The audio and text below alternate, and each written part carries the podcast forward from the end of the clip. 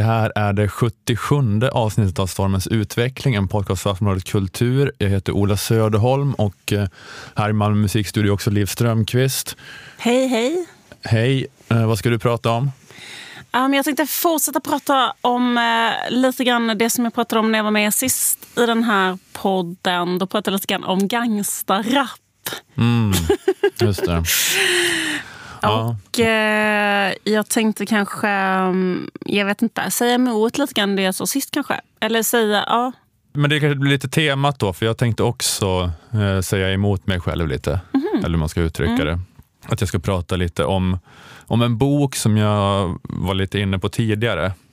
Och då pratade jag om den här boken ganska positivt. Men jag hade inte läst den. Ah. Men nu har jag läst den då. Okay. Och så ska jag prata om den lite mer negativt. Mm -hmm. kan man säga. Mm. En klassiker. Alltså att prata lite positivt om något man inte har läst. Mm. Man, ska aldrig kolla, man ska aldrig kolla upp en bra bok, Nej. som det heter. Det är, alltid, det är alltid lättare att vara positiv till något man inte känner till så bra, har jag märkt. Alltså att man, eh, man tänker så här, ah, vad intressant. Mm. Det låter, den här teorin av den här amerikanska parterapeuten som har ett TED-talk. När någon återberättar det så hör man det själv. Så bara är det så här, ja. det sämsta skit man någonsin har lyssnat på. Men när ens kompis berättade lite löst så lät det liksom lite bra. Mm. Ja, men, eh, ja, men precis så är det ju. Men det är väl också något som är kanske ganska genomgående i det här poddandet vi håller på med. Eller jag håller på med i alla fall. Att man gillar en ny teori man hör om. Mm. Och sen så några månader senare så tar jag tillbaka vad jag sa först. Då, mm. För att jag har läst på tillräckligt mycket för att inse att jag borde aldrig ha uttalat mig från början. Och så säger att, att jag kommer så långt på den här Dunning-Kruger-skalan. Mm. Först är jag så dum så jag bara pratar på, jag har väldigt ytlig kunskap om någonting och sen så kommer jag till den här eh, att jag vet tillräckligt mycket för att inse att jag borde hållit käften från början. Mm. Och så lämnar jag det ämnet. Sen hoppar jag till nästa. så, så avverkar jag liksom ämne för ämne. så. Mm, det har något. Det har något. Ehm, men ehm, just det, innan vi börjar, jag skulle bara vilja säga en sådär konsumentinfo. Att jag hoppas att avsnittet ska kunna vara ute direkt på torsdagsmorgnarna. Det har varit lite si och så med det på mm. senaste mm. på grund av lite olika omständigheter, lite, lite nya rutiner. Ehm, men det är målet att det ska gå att få ut podden liksom på natten mellan onsdag och torsdag. Att man ska kunna räkna med att ha den till torsdagens morgonpendling. Men är det så att den inte finns direkt på morgonen, vilket jag hoppas inte ska hända för det mesta. Men mm. är det så, då finns den klockan 10.30 på torsdagen. Okay. Så då vet ni det i alla fall. Till ja. ens lunchpromenad? Ja, om det, gud förbjuder, så att den inte finns direkt på morgonen så kommer den komma halv elva. Så då vet ni det i alla fall. Mm. På förmiddagen. Um, I alla fall, journalisten Emanuel Karlsten hade ett eh, avslöjande på sin blogg, eller sin hemsida, förra veckan mm -hmm. om att regeringen ändrat i dokumentet om Sveriges coronastrategi. Okay. Den 7 april förra året eh, publicerades texten Strategi med anledning av det nya coronaviruset på regeringens hemsida. Mm -hmm. Och en mening i den texten var citat, det övergripande målet med regeringens arbete är att minska takten på smittspridningen, det vill säga platta till kurvan så att inte väldigt många blir sjuka samtidigt. Mm. Men den här meningen ändrades för ungefär två veckor sedan. Eh, mm. Eh, någon gång mellan 26 januari och 1 februari enligt Karlsten, som kunde ta reda på det med tjänsten Internet Archive. Och meningen ändrades då till det övergripande målet med regeringens arbete är att minska smittspridningen i samhället. Mm. Alltså från eh, målet är att minska takten på smittspridningen, det vill säga platta till kurvan så att inte väldigt många blir sjuka samtidigt, så ändrades det till målet med regeringens arbete att minska smittspridningen i samhället, punkt. Och eh, den här då lite mystiska smygändringen i det här dokumentet, mm. som Emanuel Karlsten snappade upp, att den skulle då kunna uppfattas som ett led i något som vissa anser att regering och myndigheter håller på med, nämligen att låtsas som att man inte har ändrat strategi fast man har det. Mm -hmm. Eller man har i alla fall ändrat retoriken när det gäller hur man presenterar strategin. Just det. Att där förra vintern och i våras pratades det om att platta till kurvan så att inte väldigt många blir sjuka samtidigt för att inte överbelasta vården. Men nu pratas det bara om att minska smittspridningen så mycket som möjligt, punkt. Ja. Att det är den här glidningen som då kanske illustreras av ändringen i dokumentet. Ja. Kritiker som tidigare statsepidemiologen Annika Linde, eh, hon tycker att det är uppenbart att man hade en annan strategi i början av pandemin än vad man har idag, eh, säger hon i Godmorgon världen i P1. Hon tycker inte att man kan beskriva det som att man tryckte ner smittan så mycket som möjligt i våras. Hon kan inte se annat än att man måste ha kalkylerat med fördelarna att befolkningen skulle bli immun. Och det tycker jag väl kanske att de som bestämde kunde tillstå. Nu har vi mycket hårdare strategier. Nu är det ju så att, att man, vi börjar allt mer närma oss eh, den övriga världens eh, både gränsstängning och nedstängning på alla sätt. Därför att man har insett att detta är det enda möjliga.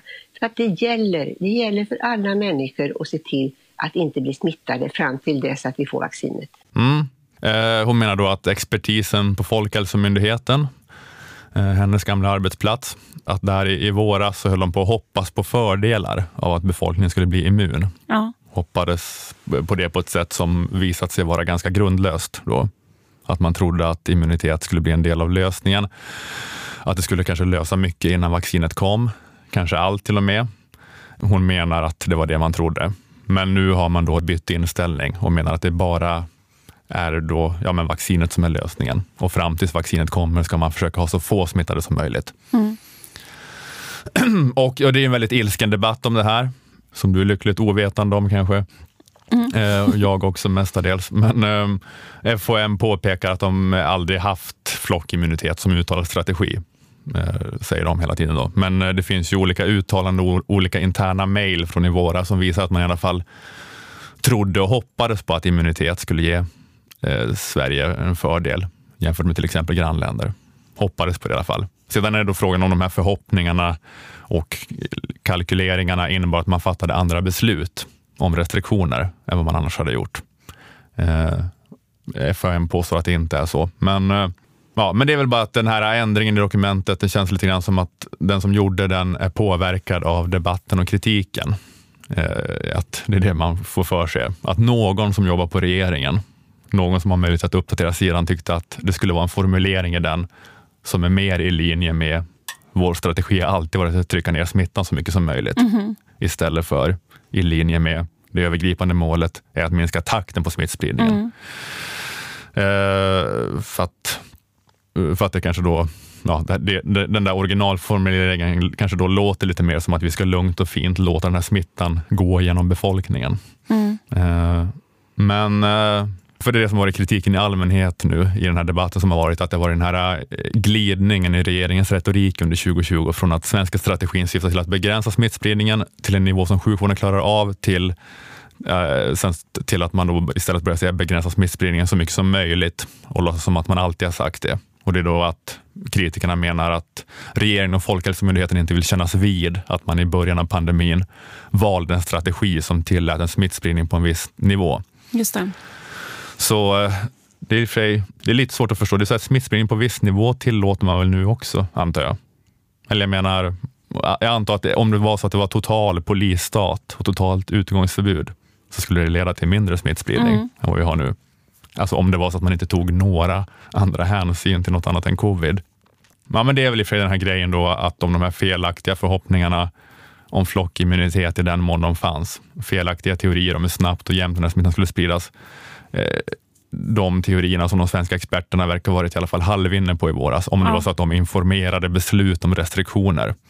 Eh, det är väl där då problemet kan ligga i så fall, att eh, de hade slagit till hårdare annars. Men i alla fall, jag... Ja, det här var lite bara en redogörelse av vad den här covid-debatten håller på med just nu. Mm. Men jag tänkte det som bara som någon slags intro då, som blev väl långt omständigt nu, men någon intro till det här jag tänkte prata om då, för att jag, att jag var inne på den här tesen förut, om den här eran med det här liksom decentraliserade digitala medielandskapet. Att det liksom så innebär en avförtrollning av expertis och auktoritet. Just det. Att allmänheten så har fått kontroll över informationssfären ja, på ett sätt som gör det eh, omöjligt att ha en auktoritär envägskommunikation för till exempel Folkhälsomyndigheten. Mm. Utan att bli få sina byxor neddragna av en bloggare. Ja, men precis. Att det, det skulle vara den här grejen, liksom att den här lilla arrogansen som gör att någon tror att man kan ändra en sån där mening utan att det märks direkt. Mm. Att den funkar inte idag. Liksom, Att, att eh, då, det är sån ja, det är sånt ändlöst liksom, eh, crowdsourcat neddragande av Folkhälsomyndighetens byxor hela, hela tiden mm. från eh, alla håll. Mm. Och att det då kanske skulle kunna vara så att det blir en annan sak för en sån här myndighet att hantera en sån här kris idag jämfört med om krisen hade hänt för 30 år sedan. Gud, ja. För att eh, då för 30 år sedan hade de haft en auktoritet som härrörde ur att de hade haft eh, ett monopol eller semimonopol på information. Mm. Men nu är det då väldigt mycket lättare, ja, men dels för journalister men också bara för intresserad allmänhet att få tillgång till väldigt stora delar av den här informationen mm. eh, och också göra sina röster hörda och bara prata tillbaka till dem eh, via eh, internet och sociala medier. Mm. Så alla kan hålla på och gå igenom alla dokument från WHO och fråga varför Anders Tegnell inte förhåller sig till dem som man borde. Just eh, nej men och, ja, men så institutioner och regeringar och alla maktinstanser förlorar liksom den naturliga legitimitet de fick tack vare unik tillgång till information mm. och unik tillgång till kommunikationskanaler.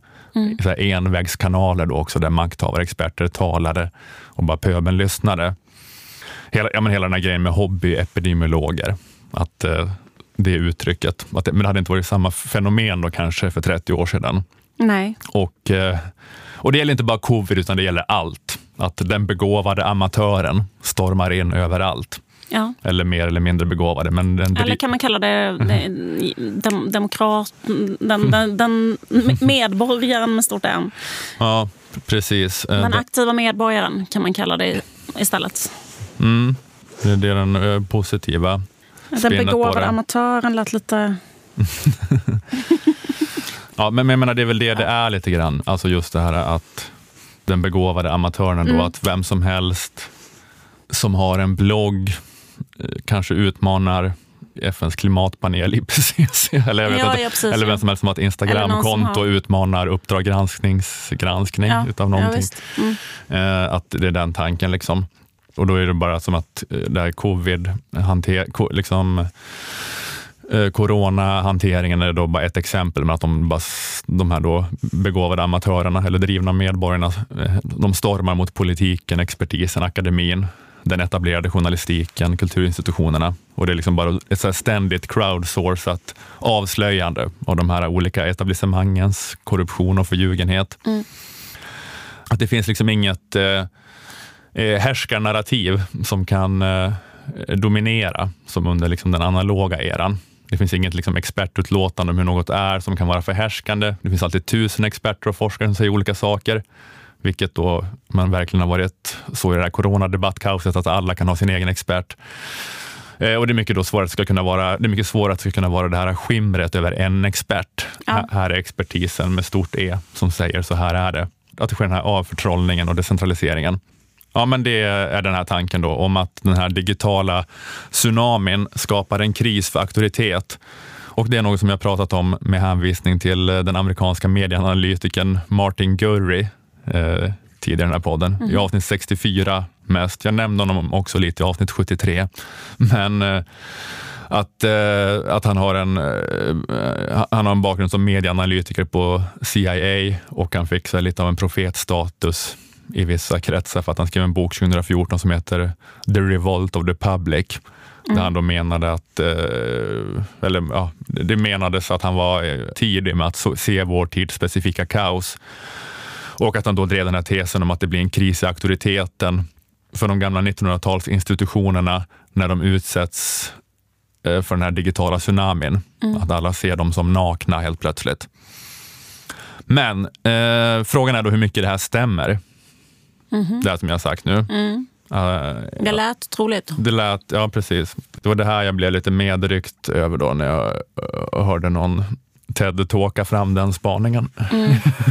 tidigare. Och sen så nu har jag då börjat tvivla lite grann.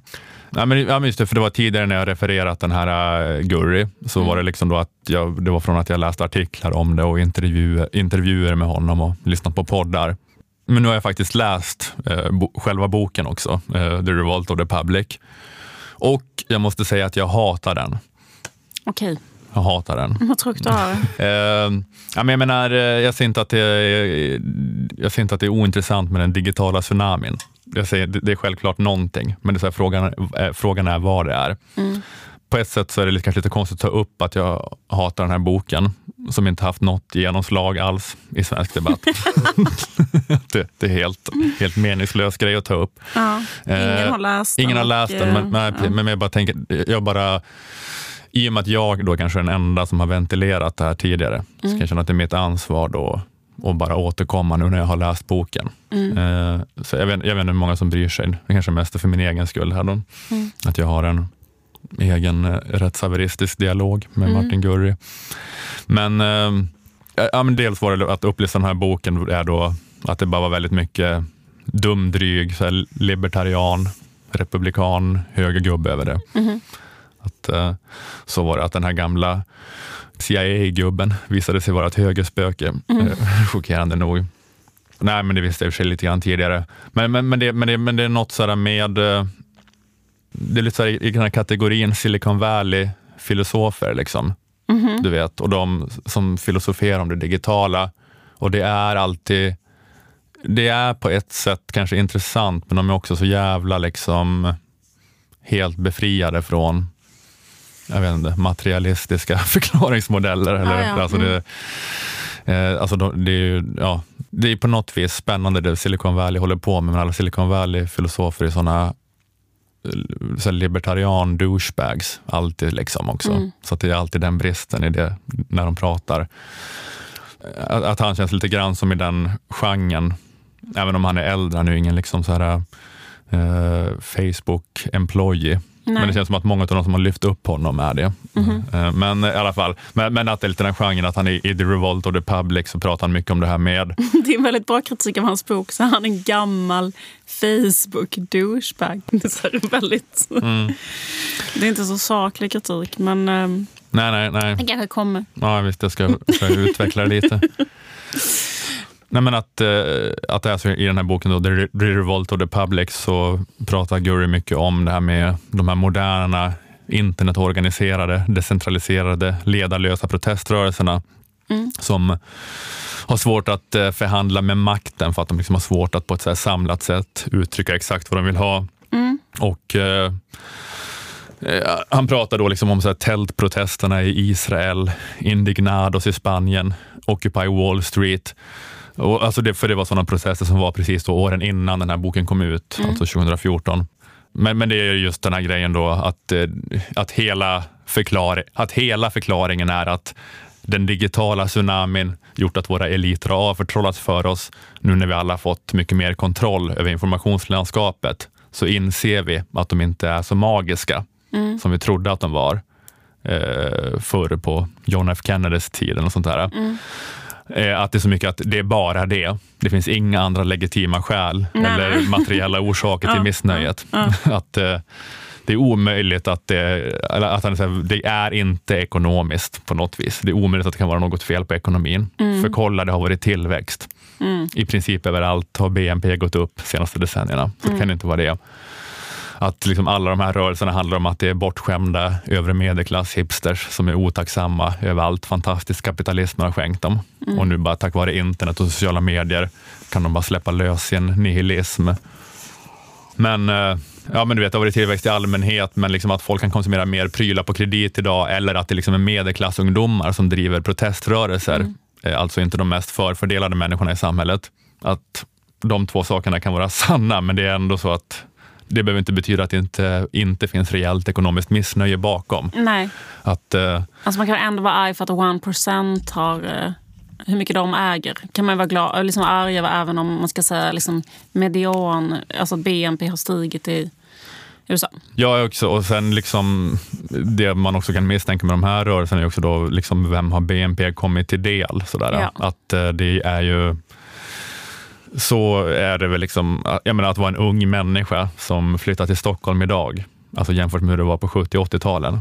Mm. Att du har en iPhone idag, men eh, det är sämre på så vis att du flyttar var tredje månad mellan olika tredjehandsboenden mm. som du lägger 80 procent av din inkomst på mm. och du har en mycket mer prekarierad arbetsmarknad. Mm. Eh, och det är fortfarande inte de människorna det är mest synd om i hela världen. Nej. Medelklassungdomar som flyttar till Stockholm. Men det kan fortfarande vara liksom en, en källa till rejält ekonomiskt missnöje. Mm.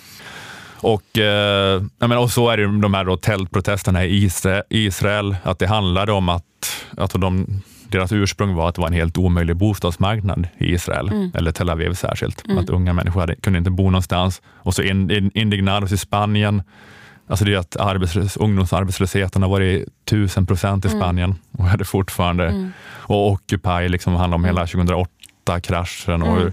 Indignados handlade väl också om det på något sätt? Ja, alltså säkert. Alltså spåren av mm. eh, ja, men alltså kollapsen av eh, bankväsendet och alla de här liksom, sakerna som hände då. Mm. Eh, så det, eh, ja precis. Jag menar, och han är då så här, det kan inte vara det finns inget fel på det systemet. Som, så det är ett perfekt system.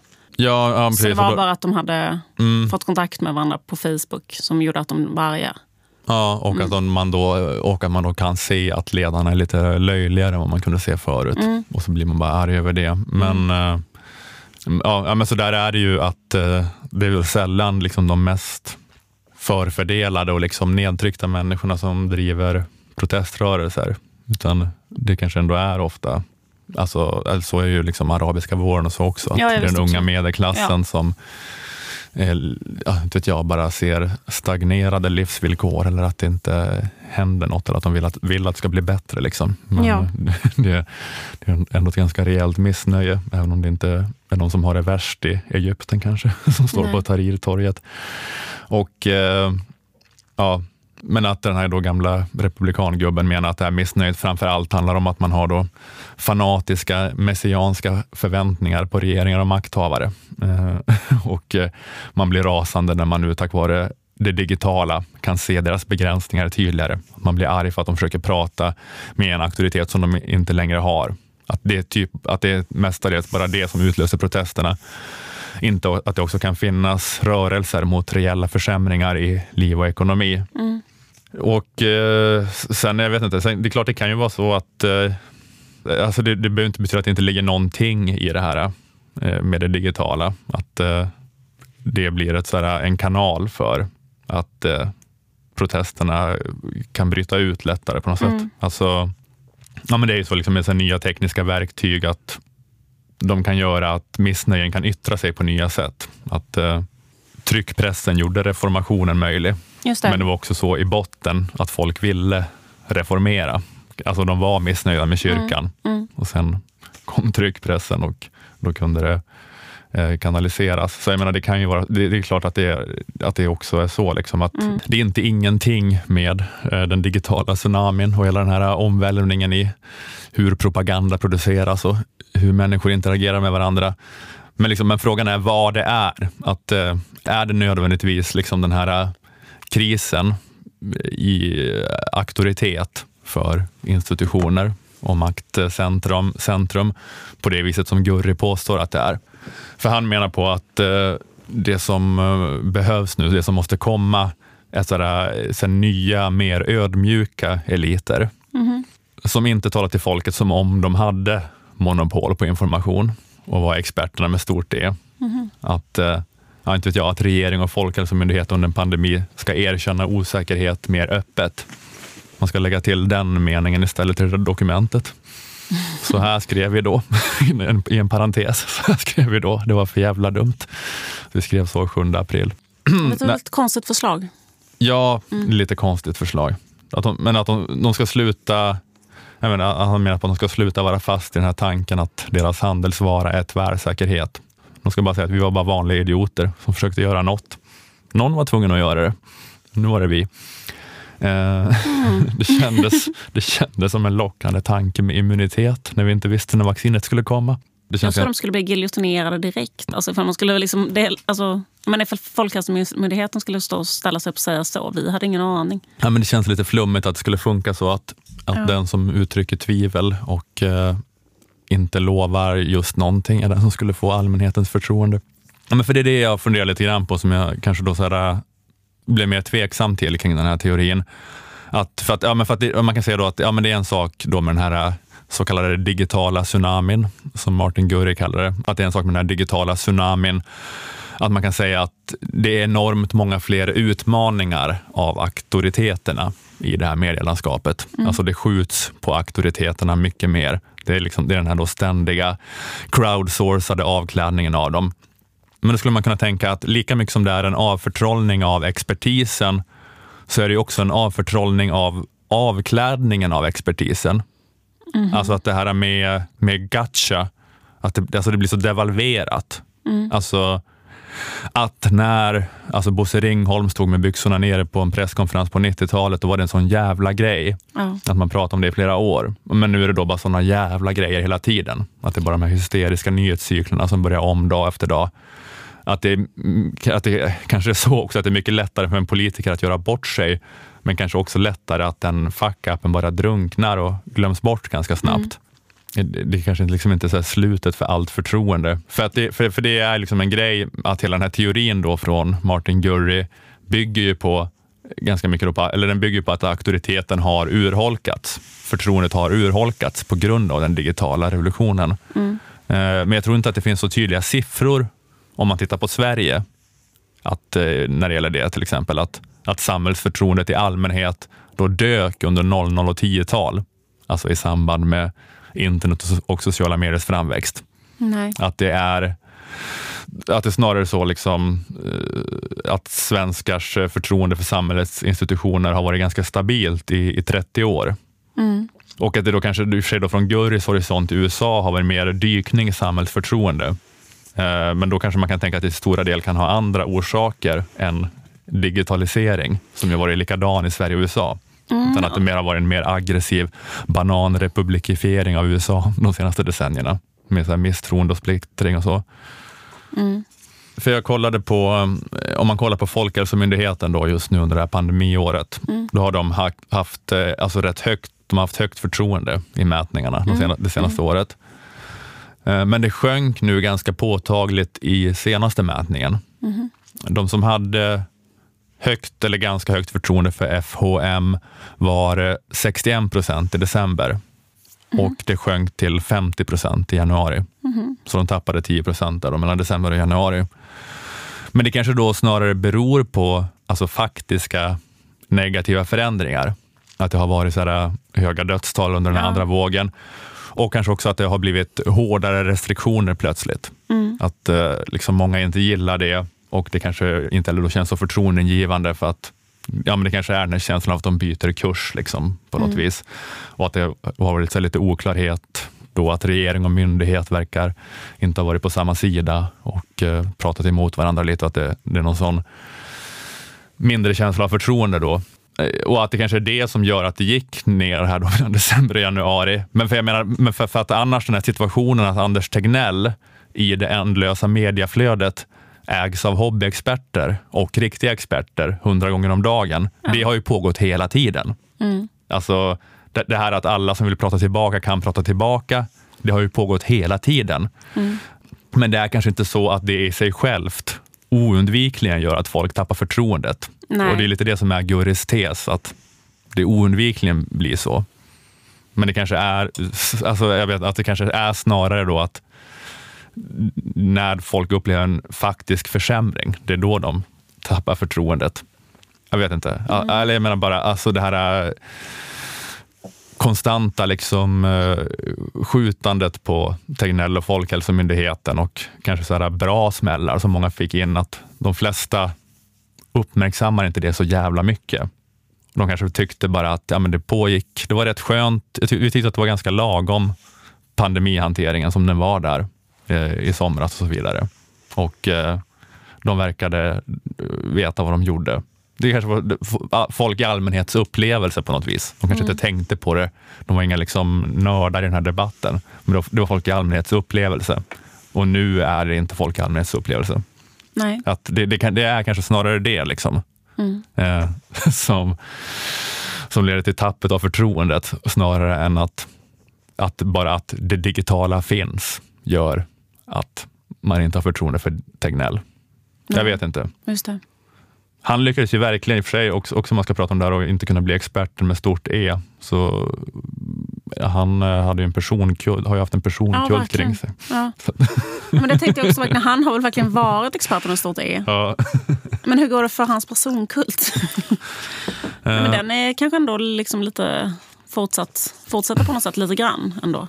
Ja, alltså det är nog inte Även om de har haft en tuffare period så är det inte 100 procent åt det ena eller andra hållet. Det känns som, som ett allmänt uppsving för personkulter. Alltså, mm. Även i andra länder och så, kring olika politiker och oppositionsledare och sånt där. Att det känns verkligen som att folk sluter upp kring sådana människor. Och att trenden inte går mot någon sån anti-auktoritär äh, auktoritetstro generellt. Menar han liksom att på grund av att man har så himla mycket information och hela tiden kan ta ner allting så borde liksom alla auktoriteter på något sätt... Mm. För snarare känns det som att folk liksom har liksom så känslomässigt eh, slutit upp kring vissa auktoriteter. Ja. Och struntat i vad ska man säga, fakta eller invändningar mot dem och så. Ja, men exakt. Så kan Trump till exempel, eller en sån person. Ja, men precis. Ja. Ja, men för det är väl lite, alltså det är väl just också det, att det kan vara en effekt av det här kanske just med eh, Ja, men som jag sa då, att man kan säga att, eh, alltså, att, att den, det, är för mycket, ja. det är för mycket invändningar. Mm. Att, så att de devalveras också. Mm. Ja, lite grann som sådana här experter på eh, auktoritärer och propaganda pratat om hur det speciella med Putin, just sådär då att eh, Alltså till skillnad från så här, Sovjet kanske, liksom under Sovjeteran så insisterade Sovjet på att de talade sanningen, även om de ljög. Mm. Och de blev så här rasande om någon sa att de ljög och liksom bara gick på om att det de sa var sant. Men mm. eh, den Putin-propagandan är mer bara att skapa känslan av att ingenting är sant, snarare. Mm. Alltså att det bara, alltså det är bara den här massan av information liksom som eh, man kan inte lita på något eller man kan ja. lita på allt lika mycket eller mm. lite. Mm.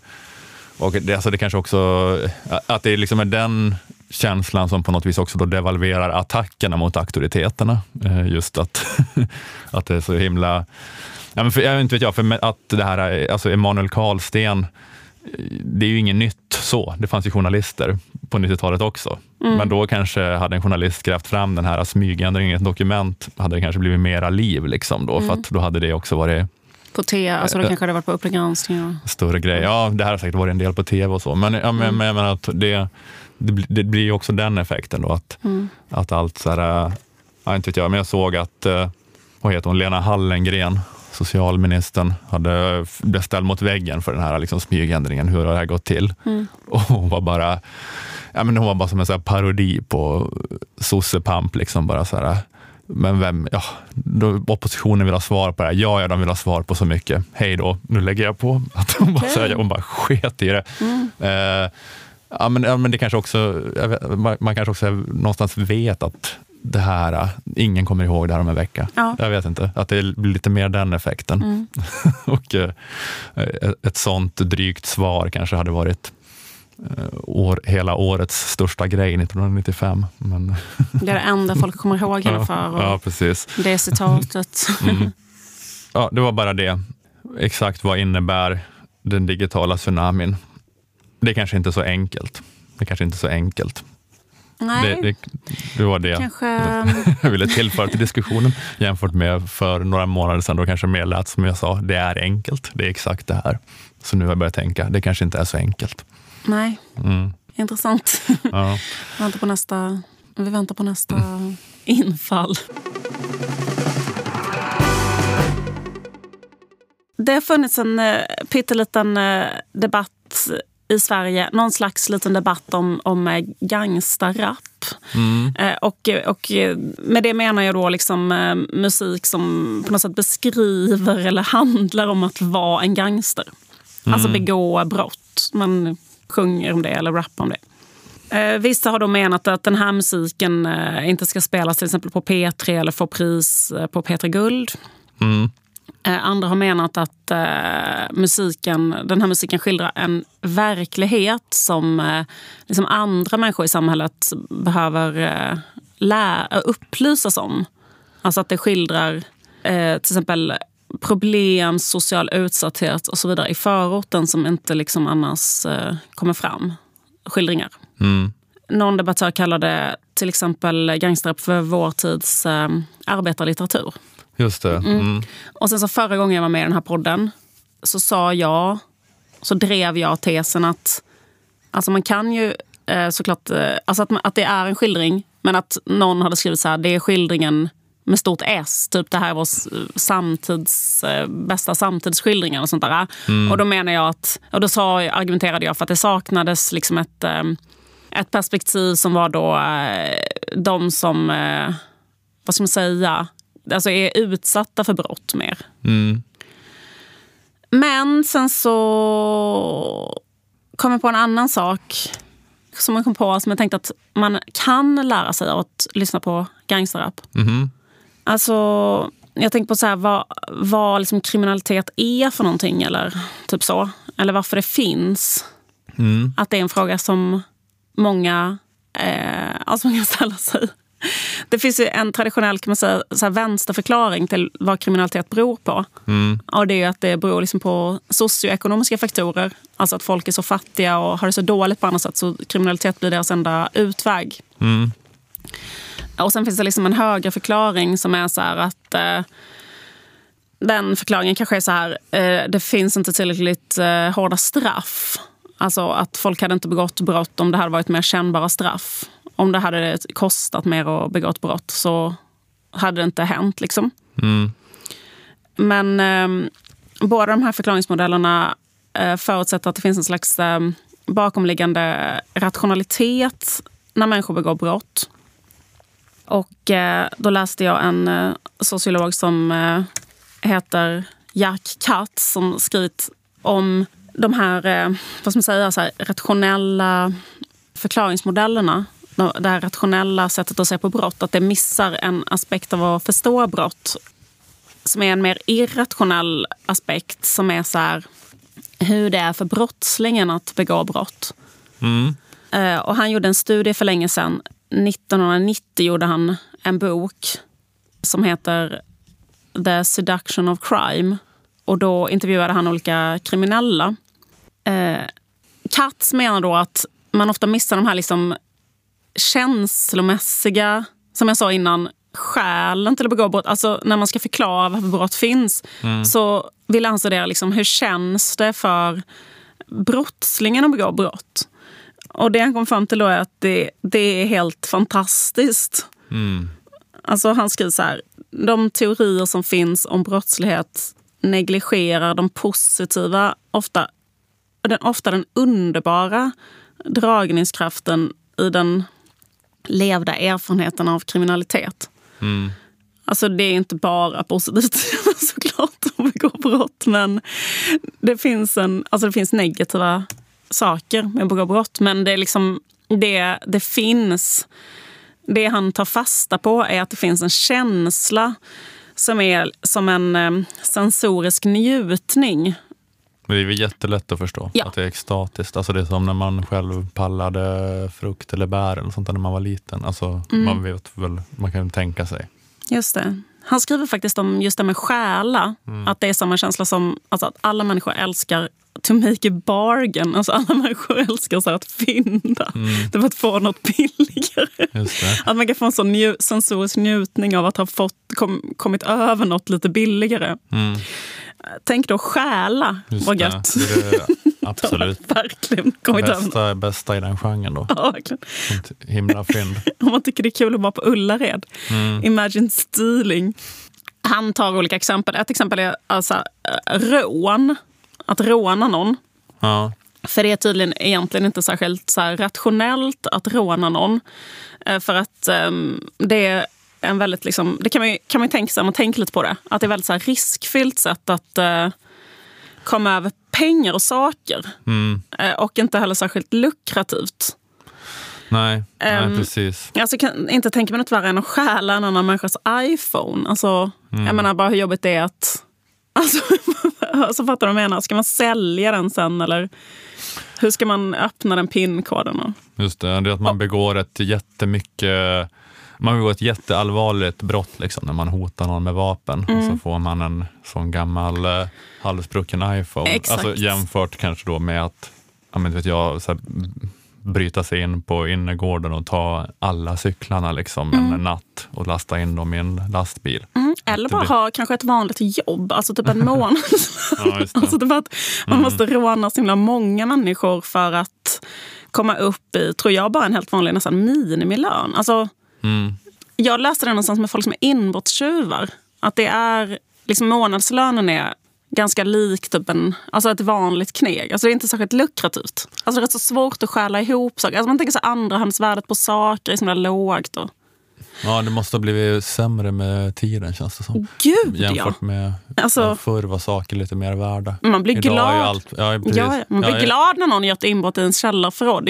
Man blir lycklig om någon gör det. Alltså, förstår jag menar? Ja, jag har aldrig, jag, precis, jag har varit med om det, inbrott liksom, och sen så att man knipsar upp allas hänglås men så har de inte tagit något av mig och för att det inte har funnits något stöldbegärligt och det är, det är bara tråkigt. Men, man hade sluppit en man tur till. Ja men, exakt, ja men, exakt, man har ju bara problem. Många människor har ju bara problem för att de har för mycket saker. Att det är så en, en dator som är liksom en årsmodell för gammal och som har ställt upp den på vinden och sådär. Mm. men det kan ju inte heller en tjuv göra någonting med. Alltså, uh, hur som helst. Men, ja, ehm, just det. Det är samma lön som, vad sa du? Nej, men typ att det är så samma lön som ett vanligt, så här, kanske en månadslön på något kneg. Alltså, mm.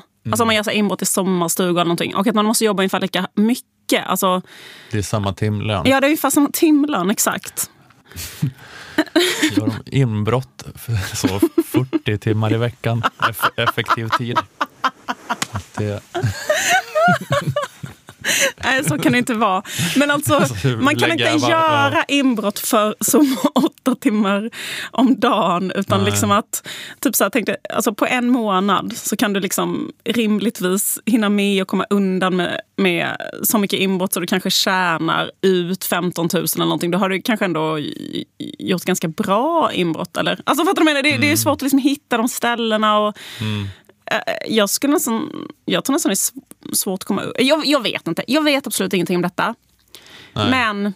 Men, men det skulle i och för sig då kanske teoretiskt gå att kombinera med ett vanligt jobb. Ja, just det. Så då, då är det ju bara extra pengar. Ja, Precis. skitsamma. Det är faktiskt sant. Mm. Men rån, fan vad smart Ola. Ja.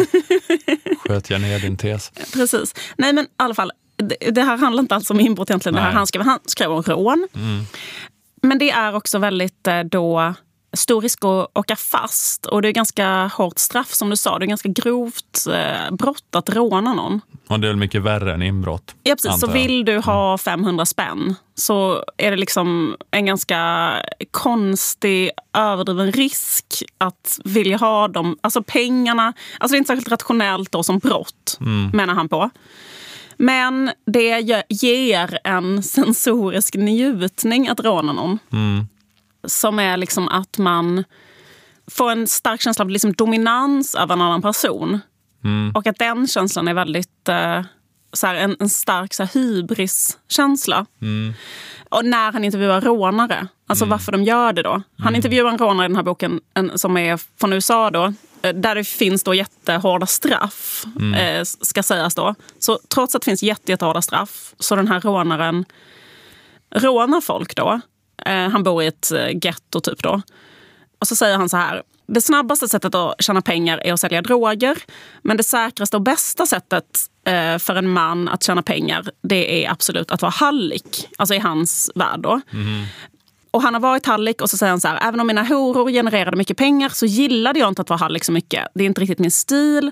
Mm. Framförallt så saknade jag att råna människor när jag var hallick. Vad jag verkligen saknade var spänningen i att råna någon. Och, eh, och, att planera själva rånet och att komma undan med rånet. Det är ungefär som att uh, man i, uh, ja, men i så här humor och mediebranschen håller på och kör stand-up. Mm. Fast det är inte det som genererar pengar för just någon. Men det är bara den liksom extremsporten och kicken över det liksom som, man, som man måste ha.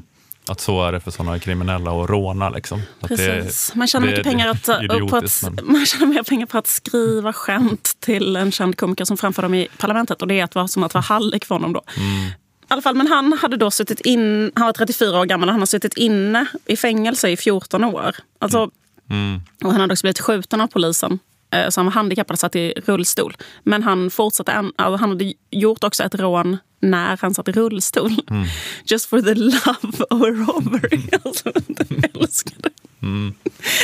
Ja, ja, men, det, ja det, men det är väl så liksom en så idealistisk kärlek till att råna. Precis. Att det inte alls är något sånt materiellt intresse egentligen. Nej, det fanns liksom då jätte, jättehårda straff. Mm. Och, mm. men det var en kärlek till konsten. Precis, det gav liksom en sån, så pass överlägsen ilning. Liksom. Och också den här grejen då, att kunna överlista tydligen, när han intervjuade brottslingen, så var just den här grejen att outsmart liksom, myndigheter och sånt var liksom en väldigt stark kick. Mm. Att inte bli tagen. Mm. Som gav en jätte, jättestor haj, liksom. Att komma undan. Och en annan sak som han tar upp det är grejen han kallar det här att vara ett badass. Mm. Eh, och att man kanske är då en lokal kriminell som många känner till och många är rädda för. Då får man en massa negativa, rationella negativa konsekvenser av det. Man kanske hela tiden blir trakasserad av polisen och förföljd av polisen och man blir straff, får massa straff hela tiden kanske. Och sådär. Men det ger också väldigt starka så här, immateriella belöningar att vara så här en, lokal, liksom en badass. Då. Mm. En sak han tar upp är att man får en status som är, påminner om att vara kändis, menar han. För att man får liksom, alltså att folk är rädd för en då. Och mm. också alla känner till en och ser upp till en. Att man omsusas av en otroligt så spännande magi som gör att man liksom attraherar människor väldigt mycket. Mm. Ja, en sak till exempel som man tar upp är att man får sex. Alltså, det var en sak som de här brottslingarna sa själva då. Mm. Alltså, alltså att man får kanske jättenegativa saker, man kommer i fängelse hela tiden. Mm. Men en annan grej är att man kanske får tjejer. Mm. En immateriell reward. Ja, just det. Mm. Alltså, eh, jag menar, det är bara liksom en sak som är så här, till exempel om man, om man har den här eh, om man har den här förklaringen. Vilket grejen är så att han menar att den förklaringen är också sann. Alltså vi säger den här vänsterförklaringen, den tror ju till exempel jag på. Som är så här, det beror på sociala orsaker. Alltså det beror ju på sociala orsaker. Till exempel varför det finns jättemycket kriminalitet i ett område. De har, det finns inga andra eh, vad heter det, möjligheter för, för många människor då, i områdena. Mm. än att bli kriminella. Men liksom sen, på det, så finns en annan... Att man får rewards, alltså sensoriska rewards av att vara kriminell. Som gör att och liksom, om man inte fattar det så kanske man inte fattar så här, typ, ja, men vi erbjöd den här killen ett jobb på parkförvaltningen. Mm. Och terapi kanske och eh, social, sociala insatser. Och han kunde gå en sån här antidrog, jag vet inte, drogavvänjningskurs. Och han kanske kunde, alltså fattar du vad jag menar? Kanske fixade någon plats, praktikplats till honom. Men han ville ändå vara kriminell hellre då förstår man inte varför. Om man bara tänker att ah, men det beror på att han inte hade några möjligheter. Så visar det sig att vadå, han fick alla de här äh, chanserna. Han ville ändå vara kriminell. Mm. Ja, då kanske det var för att han inte fick en sensorisk njutning av att um, blåsa löv så här, i, uh, i en park. Nej, det var ju kul i, i Lasse Wierups bok Gangsterparadiset, där när de försöker få de här 15-åringarna som är springpojkar åt gängen att mm. börja jobba med sådana här, alltså såna här kommunala sommarjobb som man mm. själv gjorde. Gjorde mm. parkarbete i tre veckor mm. på sommarlovet eller någonting. Mm. Men att, att, att, de, att de bara var så här, va? Får man tre, tre lax på tre veckor? Det tjänar jag på en eftermiddag. Ja. Men då, det, det, fast då handlar det om de rena pengarna i och för sig. Då, att de tjänade så mycket mer på att sälja gräs så att det var hopplöst för de här SOS-människorna att ja. erbjuda dem kommunala sommarjobb. Men, men nu pratar du om den här kicken då, den här Precis, men jag tror äh, det, det, kan vara kombinerat också med att det på riktigt är mycket mer lukrativt. Mm. Men han pratar också faktiskt om att även folk som alltså gör till exempel ett jättestort rån kommer över jättemycket pengar. Alltså när brottslingarna då själva berättade om det då berättade de att, liksom en berättade exempel så här, ja, att han var vak, alltså han bara köpte grejer, köpte, köpte, köpte, köpte, köpte grejer. Alltså när han fick då så här 100 000, så att han fick komma över någon sån summa. Mm. Och då bara liksom, det han gjorde var att han bara på ett helt hysteriskt sätt köp, konsumerade upp alla de pengarna direkt. Mm. Det var liksom inte... Ja, han sa så här, jag sov inte på tre, fyra dagar för jag bara köpte grejer dygnet runt. Mm. Och det var liksom inte heller saker som han liksom direkt behövde. Eller, um, Alltså fattar du vad jag menar? Det är inte, det är inte riktigt eh, rationella drivkrafter heller. Utan det är mer de här liksom, eh, suget efter den här eh, sensoriska njutningen. Mm. Eller den är i alla fall en, liksom en ganska så stark faktor. i alla fall. Han, jag ska bara säga en sista sån här eh, sensorisk njutning, exempel. Som eh, då känns, eh, hur det känns för brottslingen när han intervjuade dem. Då tog han upp så här, att en sak är liksom att in, alltså brott, den här personen som, som gör brott kan känna innan en sak som man kallar för achievement famine. Som är så här, tänker jag, betyder att... Förlåt om jag är helt dum i huvudet, jag kanske översätter det här helt fel nu. Men alltså att det betyder att man inte att man är svältfödd på att ha gjort någonting. Typ mm. att man, eh, man, man vill uträtta någonting. Och man mm. är så här... Eh, så att det här var till exempel människor som utförde mord. Att de, alltså, som hade mördat andra människor. De kände liksom att de var uppfyllda, väldigt uppfyllda av liksom en rättfärdighet. Alltså att de, att de hade gjort, de hade kanske skipat rättvisa med sin handling. Mm. Jag, mm. jag, tänker på de här, liksom, eh, till exempel på Järvafältet så har det varit de här, sen 2015 så har det funnits en uppgörelse mellan två olika gäng. Och då har det varit tio stycken mord som har skett där. Som har varit relaterade till alltså att en har skjutit en i det ena gänget och sen har en hämnats och sen har den andra hämnats och sen har den andra hämnats och sen har den andra hämnats. Alla de här jätte, jätte, jätte unga killar. Mm. Och då kan det liksom se ut som att så här, fan vad onödig, fruktansvärd liksom blodspillan. Så här. Men hur det känns att göra det är så att man är uppfylld av en känsla av att man uträttar verkligen... Alltså att man till exempel hämnas sin vän och när man har gjort det så känner man den här sensoriska känslan av att man har uträttat någonting liksom, som är rätt. Alltså att man har gjort världen kanske till en bättre plats och så vidare. Alltså så känns det kanske när man gör det. Mm. Mordet uppfattas typ som en triumf eller en prestation för att den andra personen har brutit mot några eh, fundamentala regler eh, som man upplever inte har varit förhandlingsbara. Mm. Så genom att göra det här mordet så liksom återupprättar man moral och rättvisa. Så man liksom kan vara som besjälad av det projektet. Och då får man en jätte, liksom en stark sensorisk reward av att göra det. Okej, okay, ja just det. Men att det, det, är inte bara i det här fallet den här då, alltså kicken av att kunna eh, dominera någon och nej. så vidare. Utan, nej. Det, det här är liksom en annan typ av eh, känsla av reward. Att man typ... Eh, ja, men det kan ju vara, kan man ju verkligen tänka sig, eller hur? Att det känns som att man gör det rätta. liksom. Typ mm. eh, hämnas sin vän. Typ. Mm. Och det, när man har gjort det så känner man att man har eh, gjort världen till en bättre plats. Liksom. Mm. Alltså, nu är liksom gjort den, den här onda handlingen eh, har blivit liksom ogjord och sådär. Just det.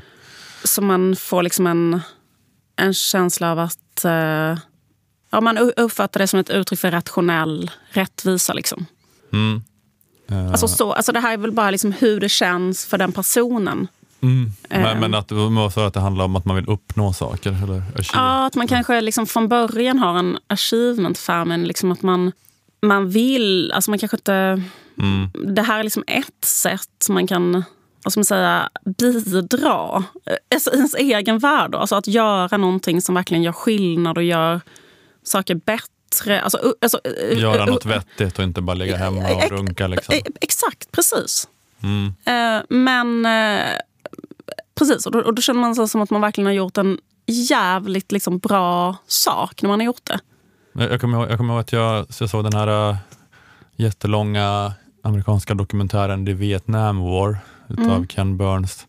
Men att det var en, eh, en amerikansk Vietnamveteran som var en av de som blev intervjuade då som pratade om det att, att det är som något sådär eh, tabu att prata om hur jävla härligt det är med krig. Mm -hmm. Att sådär, everybody know war is hell. Det är liksom den, den tråpen. Man säger ja. alltid det, war is hell. Ja. But the exhilaration of war. Aha. Att det är alltså den otroliga känslan att man bara har sitt gäng och and then you destroy your enemy. Mm. Att, det, att det är sån jävla high. Liksom. Mm. jag kommer ihåg när jag, var, när jag var liten för länge sedan att jag kollade på sån Café Norrköping och något liknande. Och det var en inbjuden jägare. Och sen så, mm. så skulle de fråga honom varför han, eh, alltså vad är grejen med att eller varför tycker du att det är kul att jaga? Mm. Och då säger alla så här, ah, nej men jag gillar den här grejen att man är ute i naturen när man jagar. Och man, alltså så säger alla som liksom man frågar det. Mm. Men då mm. sa den jägaren så här, bara, rakt av bara, nej men att döda är en otrolig kick. Alltså, mm.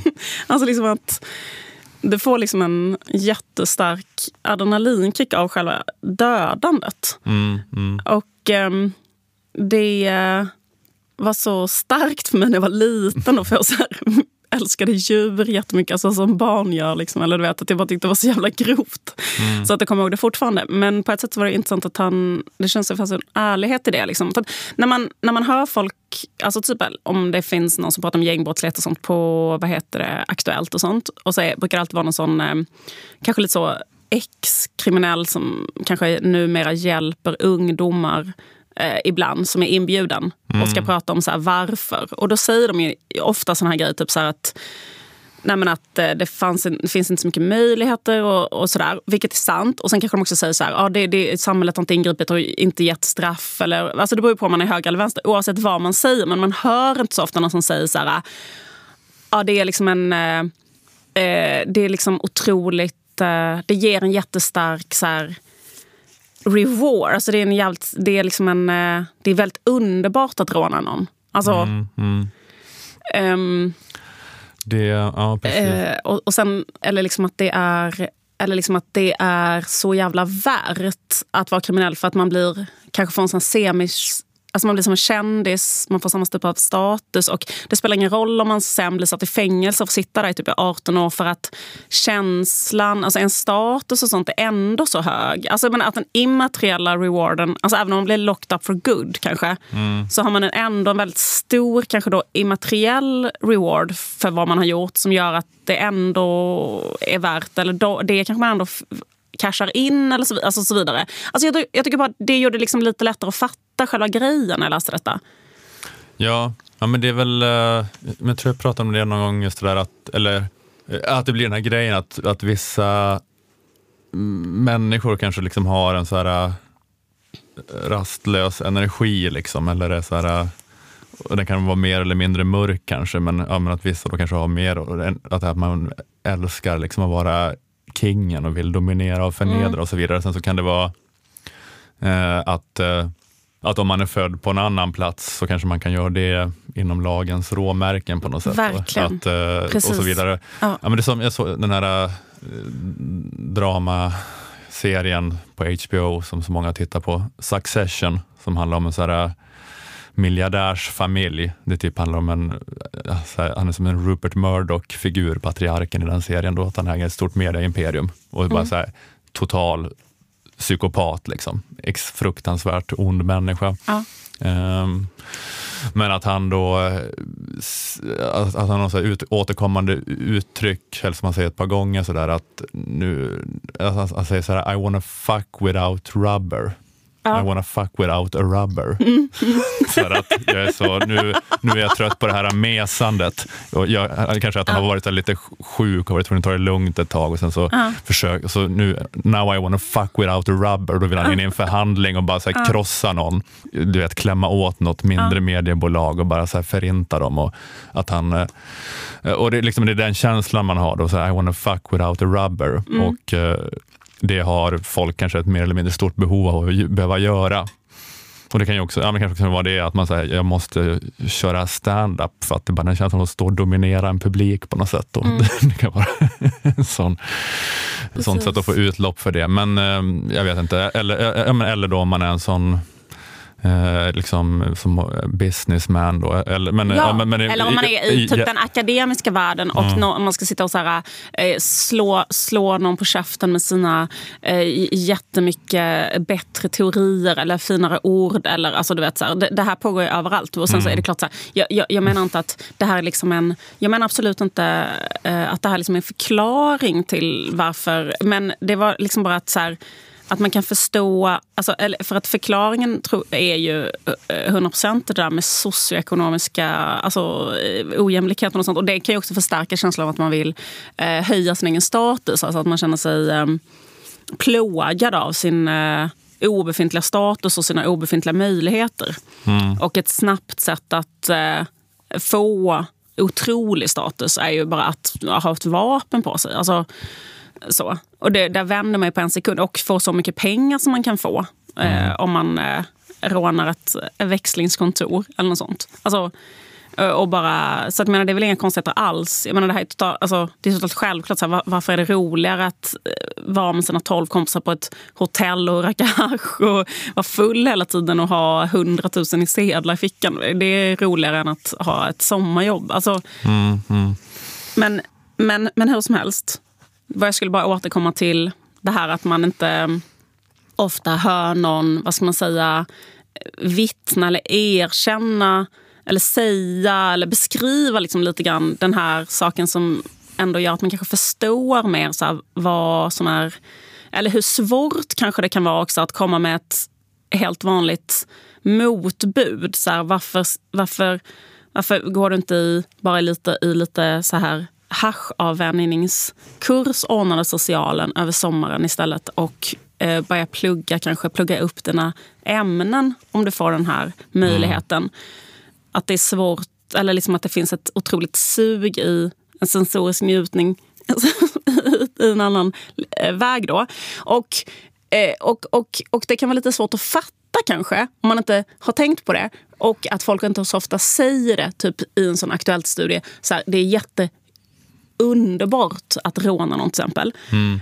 Men en sak där det uttrycks att hur gött det är att dominera andra människor och vara badass. Och det är i gangsterrap. Det var mm. därför jag skulle bara återkomma till det här, varför mm. det var bra att mm. lyssna på det. Mm. Därför att, eller menar, för där, där beskriver man, det är liksom hela den genren så att säga, beskriver liksom som sensorisk njutning i den liksom så här transgression handlar det om också, liksom att man så går över gränser. Och, och det är också de som utövar den genren behöver ju absolut inte vara kriminella.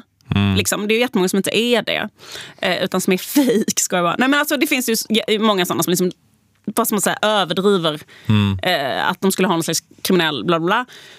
bla. och alla människor som lyssnar på det. Det är jättemånga människor som lyssnar på det som absolut inte har med eh, kriminalitet att göra. Men varför, varför liksom anledningen till att man lyssnar på det är att när man lyssnar på det så får man liksom en sekundär skvimp. Det skvimpar över en sån sensorisk njutning av den, den, här saken. Till exempel det här att vara en badass som dominerar. till exempel. Då kan man liksom själv känna det när man lyssnar på den musiken. Alltså, eh, och jag menar, och så är det med alla, alltså, den här grejen att man i, inom typ kultur laborerar med transgression, alltså att man går över vanliga gränser, mm. eh, är ju liksom eh, så svinelaborerat. Alltså det, det, behövs ju typ för att, no, för att någonting ska skapa liksom ett sug i någonting överhuvudtaget. Alltså det är därför typ, alltså så här, typ att man så här, uh, uh, liksom, uh, i annan musik pratar om sex kanske, för att mm. folk ska mm. liksom, eller typ om då i det här fallet våld eller kriminalitet eller i något annat fall kanske om droger droger eller något annat fall. Alltså, hela det här liksom att det finns, det finns liksom en, ett sug i transgression, eller vad ska säga. Alltså övertramp av... Eller typ i, i, då, i komik kanske man säger något, något förbjudet skämt, som man inte, något skämt om något man inte får skämta om och så vidare. Och det skapar liksom ett, ett sug av det, av transgressionen. Och det finns en njutning i det. Mm. Eh, som är liksom en, eh, en njutning som man, kan, som man kan känna jättestarkt när man själv då tar del av den kulturen. Även om man inte så här, utför kriminella handlingar så är det det som ger en en high. Liksom. Eh, ja. Den eh, känslorna som kan uppstå av kriminalitet liksom, kan man få, få, få, få sig till livs liksom, eh, i andra hand. Um, ja, det var bara det. Det, det tänkte jag faktiskt var en grej man kan, man kan, man kan fatta med när man lyssnar på det. Mm. Så därför var det bra.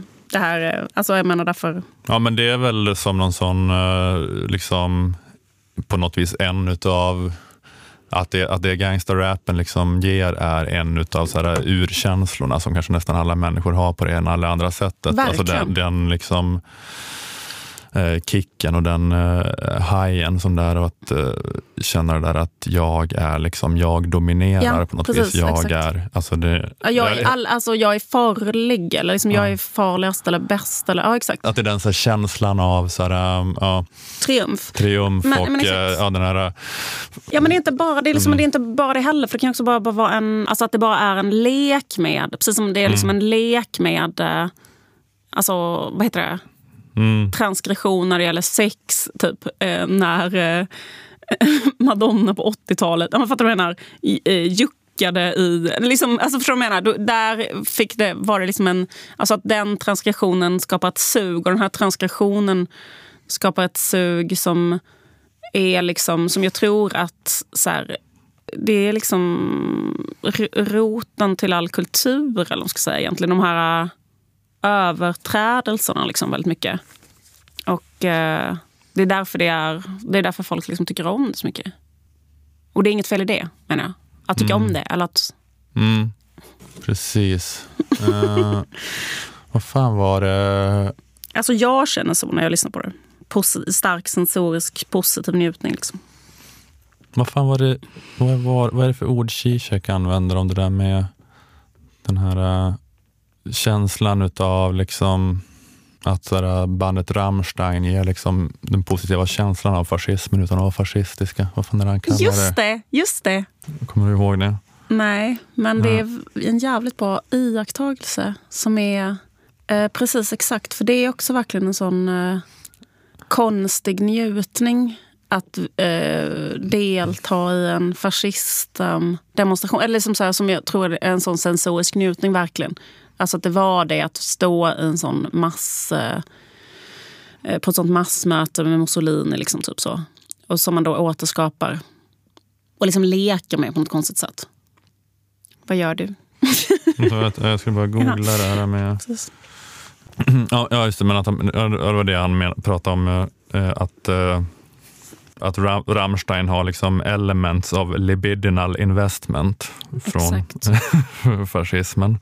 Ja, men det är väl att det liksom är det här, eh, den- bara libidinala liksom urenergin Mm. som eh, finns liksom i, i gangsterrappen också. Då, som är så här en Absolut. av de här eh, energierna. Och en Och sån finns ett- Mm. libidinal energi som finns i att råna någon också. Att den så här eh, njutningen är en sån slags njutning som är att förnedra eller dominera eller så. Att det är liksom, ja men typ det är som att eh, Ja, men jag menar, det tror jag att väldigt många människor kan känna igen. Att man kan njuta när man är liten av att eh, förnedra eller så här, vara med i en grupp som mobbar ett annat barn eller något liknande. Alltså att det finns en eh, jättekonstig eh, reward i det. Liksom.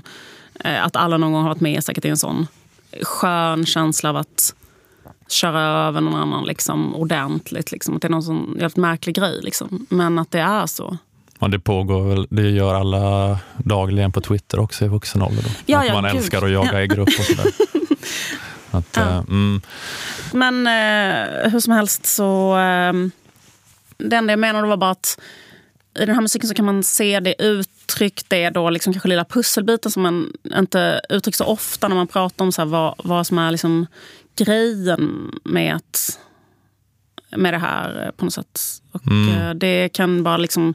Alltså då, det var bara ett sätt att öka sin eh, förståelse för, för alltihopa. Så eh, att det var, på det sättet var det intressant. Jag sa ju inte förra gången att man inte skulle lyssna på det heller. Eftersom, The minimal elements of the Nazi ideology enacted by Rammstein are something like pure elements of libidinal investment. Enjoyment has to be, as it were, condensed in some minimal tics, gestures which, gestures which do not have any precise ideological meaning. What Rammstein does is it liberates these elements from their Nazi articulations. It allows us to enjoy them in their pre-ideological state. fan vad intressant. Eh, Ja, men det är liksom Det- ett sätt att enjoy eh, de här eh, libidinal joys av kriminalitet utan att utföra det själv. Det är väl, ja, Alltså så njuta utav liksom Ja, men, ja, men det, det är väl som alltså, typ, fotbollssupporterskap, är ganska bra exempel på sånt där. Alltså då man eh, tar de här då elementen från, eller alltså det, det, där är det liksom samma så här libidinala element på något vis som det ofta kanske har varit i destruktiva fasciströrelser eller whatever. Liksom mm, sådär, men mm. som man eh, njuter på ett, på ett ideologibefriat sätt så njuter man av de eh, elementen. Då. Och, eh, ja, det, det, är något att man eh, eh. ska njuta, det, det är liksom så här, urenergier som finns som, liksom, som människor njuter av, mm. som man måste kunna njuta av på ett icke-destruktivt sätt på något vis. Eh, vi säger tack och förlåt för den här veckan. Tack till Aftonbladet Kultur och eh, Stormens utveckling tillbaka om en vecka igen. Hej då! Hej då!